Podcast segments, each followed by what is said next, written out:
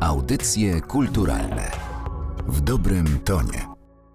Dzień dobry Państwu. Anna Karna, kłaniam się w audycjach kulturalnych. Dziś nie ze Studia Narodowego Centrum Kultury, a z Filharmonii Narodowej. Jesteśmy tu, by opowiedzieć Państwu o jednym z najwybitniejszych ukraińskich żyjących kompozytorów. To maestro Walentyn Sylwestrow, który będzie gościem honorowym tegorocznego festiwalu Eufonie. W czwartek 24 listopada o 19.30 w Filharmonii Narodowej Orkiestra NOSPR pod dyrekcją maestro Andrzeja Borejki wykona jego ósmą symfonię. Będzie to pierwsze wykonanie tego dzieła w Polsce. Ze mną maestro Andrzej Borejko. Dzień dobry. Dzień dobry panie, dzień dobry szanowni słuchacze. Życiowym mottem maestro Walentyna Sylwestrowa, jednocześnie przekazem dla świata, jest cicha muzyka, ciche brzmienie. Z jakich doświadczeń artysty wynika ta potrzeba łagodności, melancholii czy zadumy?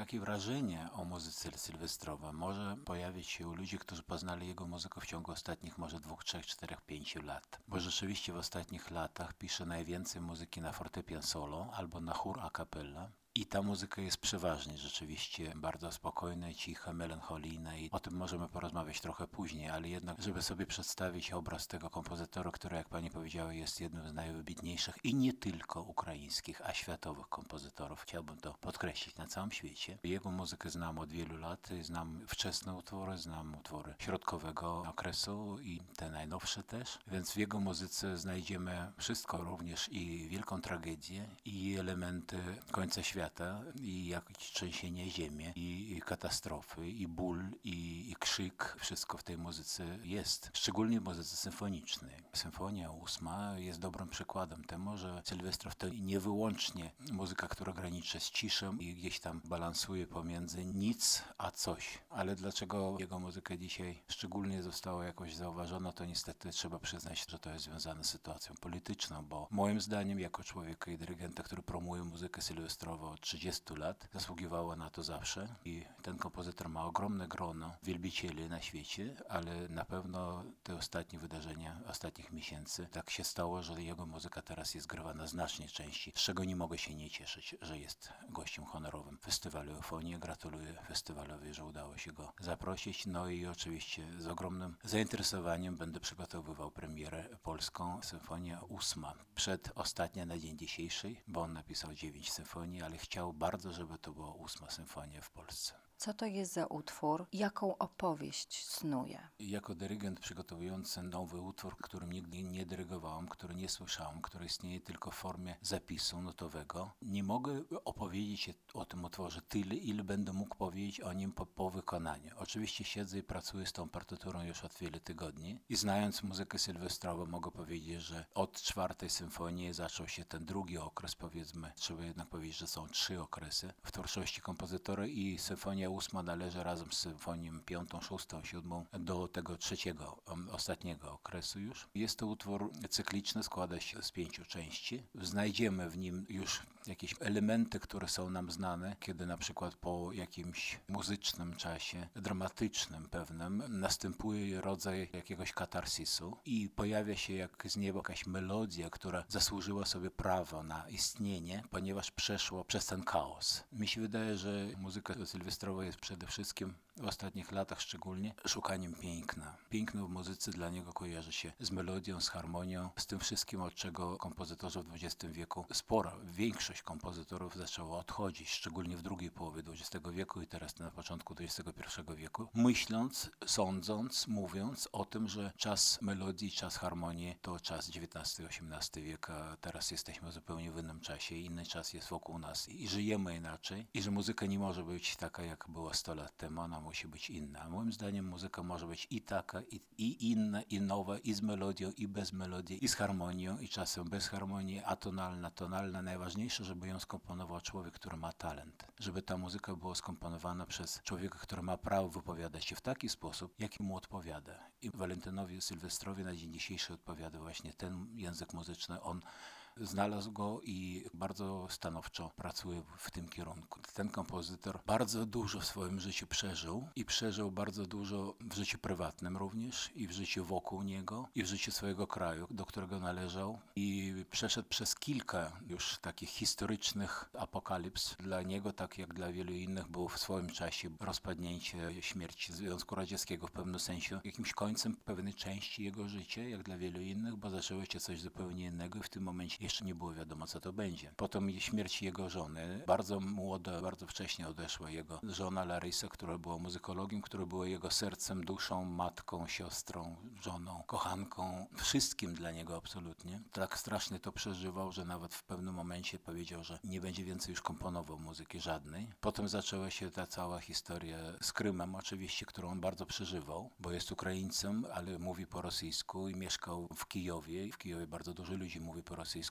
To nie znaczy, że oni nie są Ukraińcami. Oni zawsze uważali siebie za Ukraińców. Więc dla niego to rozdarcie w jego duszy też było ogromne, bo on lubi i kocha muzykę rosyjską i nigdy nie w żadnym ze swoich wywiadów na przykład nie powiedział, że ona dla niego nie istnieje. Bo kiedyś powiedział moim zdaniem bardzo mądre rzeczy, że Iliada nie jest grecką muzyką, Faust nie jest niemiecką poematem, Czakowski nie jest rosyjskim kompozytorem. On kiedyś powiedział, że są pewne dzieła sztuki, które należą do całej naszej cywilizacji, do historii naszej kultury i nie mają narodowości. W jego muzyce można usłyszeć taki Armagedon w jego duszy. W jego duszy na pewno spotykają się siły dobre i zła i walczą, i walczą o duszę człowieka ale czy na końcu zawsze on nam daje pozytywną odpowiedź? Ja bym tego nie powiedział. Ja bym powiedział, że więcej jest kontemplacji, więcej jest znaka zapytania na końcu, więcej jest podpowiedzi, że wszystko zależy od nas, co będzie dalej, od człowieka i że przejście przez tych wszystkich kataklizmów i apokalipsów wewnętrznych powinno zrobić nas wszystkich lepszymi ludźmi.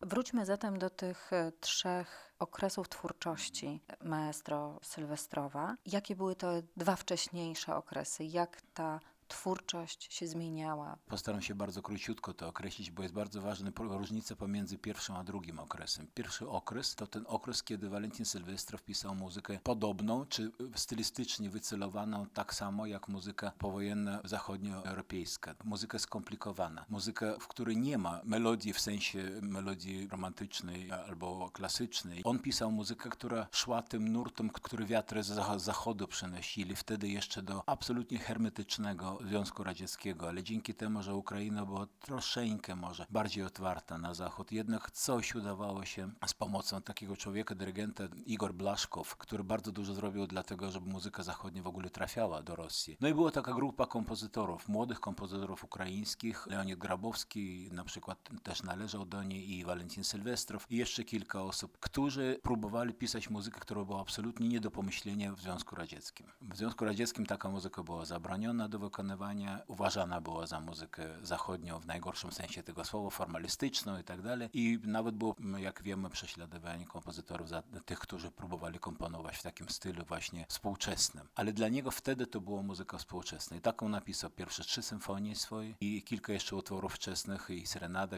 wczesna. I potem przełom nastąpił nie tylko u niego, prawie jednocześnie przełom nastąpił u kilku kompozytorów na całym świecie w latach 70., w połowie lat 70 pod koniec lat 70., bo nie było to dokładnie w tym samym roku, ale to było mniej więcej w tym samym dziesięcioleciu mniej więcej. Ten przełom, do którego każdy z nich doszedł swoją drogą własną, ale to było nie tylko w Związku Radzieckim, to było i w Anglii na przykład, taki był John Taverner, też kompozytor, było to i w Stanach Zjednoczonych, było to i w Ukrainie, i w Gruzji, i w Estonii, Arvo Pärt, Gia Cancelli, Valentin Sylwestrow, John Taverner. To są właśnie kompozytorzy, którzy w pewnym momencie zrezygnowali z tego nurtu skomplikowania muzyki.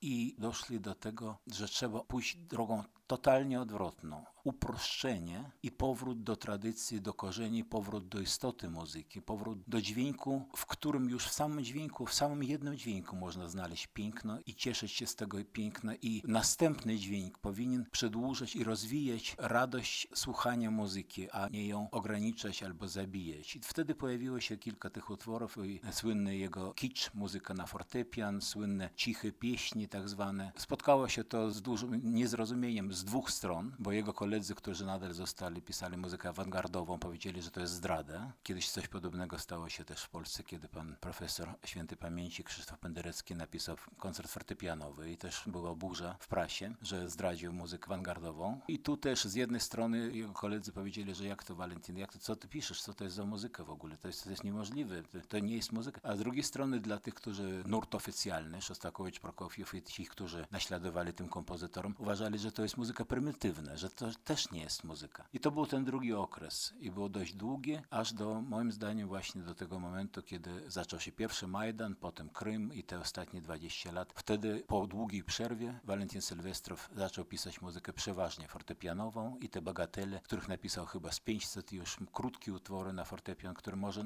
zagrać prawie każdy, nawet nieprofesjonalny pianista może się nauczyć, bo oni nie są takie trudne. Niektóre z nich są trudniejsze, ale niektóre są nie takie trudne. I potem chór, dużo, dużo, dużo napisał utworów na chóra kapella. No i teraz wraca do symfonizmu, bo skończył siódmą symfonię, pojawił się koncert na skrzypce, pojawiła się ósma symfonia i na pewno jeszcze utwory na nas czekają, bo kompozytor jest w dobrej formie, dużo komponuje, dużo podróżuje, mając 86 lat, to jest rzeczywiście niezwykła cecha charakteru i odznaka energii wewnętrznej. Kim dla Pana jest maestro Walentyn Sylwestrow? Przez wiele, wiele lat, znając jego muzykę, i już po tym, jak spotkałem go też i współpracowaliśmy z nim, ja starałem się unikać jakiegokolwiek zbliżenia, mając nawet pewne prawo na to, bo nagraliśmy kilka płyt razem i zrobiłem pierwszy festiwal muzyki sylwestrowa, wtedy jeszcze w Związku Radzieckim, pięć dni muzyki sylwestrowej, na którym przyjechał szokowany tym, że ktoś jego muzyce poświęcił aż pięć koncertów, w tym trzy symfoniczne, dwa kameralne, to jeszcze było pod koniec lat 80. jeszcze. Więc kontaktowałem się z nim często podczas tych nagrań i codziennie codziennie rozmawialiśmy, ale był dla mnie zawsze nie tylko kompozytorem, nie tylko twórcą, nie tylko osobą starszą ode mnie. Metafizycznie jak gdyby należy, i należy do innej przestrzeni, bo jego muzyka jest na tyle niepodobna do, do muzyki, którą w ciągu swoich lat już zadyrygowałem, tyle współczesnych utworów. Jego muzyka jest na tyle inna, że jak gdyby ta muzyka zawitała do nas z jakichś innych światów, naprawdę. I on też należy do tego świata, do jakiegoś innego wymiaru. Może dlatego on też używa czasem dźwięki natury, bo te dźwięki mu pomagają stworzyć ten świat, którego bez tych jego dźwięków, bez tej jego muzyki po prostu tu nie ma w naszym uniwersum, w naszym wymiarze. Więc ja z ogromnym szacunkiem do niego podchodzę.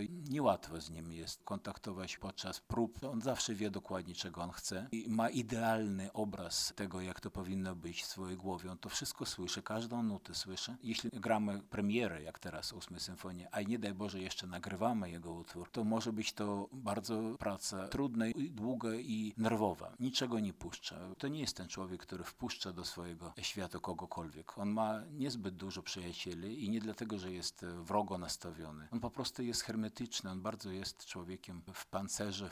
Może on z tym się nie zgodzi, bo jego muzyka jest zupełnie inna, ale dla mnie on jest jest człowiekiem, którego nie mogę nawet dotknąć, bo mi, jakoś mi nie wypada poklepać po ramieniu, albo tam coś uściskać, albo jakiś tam całus. Typowy dla muzyków, muzycy całują się cały czas, dziękując siebie nawzajem, ale do głowy mi to nie przyjdzie, żeby go jakoś tam uścisnąć. Ja mam do niego ogromny respekt, bo mam wrażenie, że pracując z nim razem tworzę historię dla samego siebie historię swojego życia. Po raz kolejny życie ciężko doświadcza. Maestro Sylwestrowa musiał opuścić swoją ukochaną Ukrainę. Dziś mieszka w Niemczech, ale na szczęście tworzy. Nie przestał komponować, choć miał taki moment, że myślał, że wojna, agresja rosyjska na Ukrainę to zmieni na zawsze. No ja byłem z nim w kontakcie cały czas. Kiedy dowiedziałem się o tym, że zaczęła się ta okropna wojna, od razu pierwsze co zrobiłem, to zadzwoniłem do córki i pytałem się, jakie plany. Pierwsze plany były, że on powiedział, że ja zostaję. Ja zostaję w Kijowie, ja nigdzie nie pojadę, nie, to absolutnie nie, nie, nie. I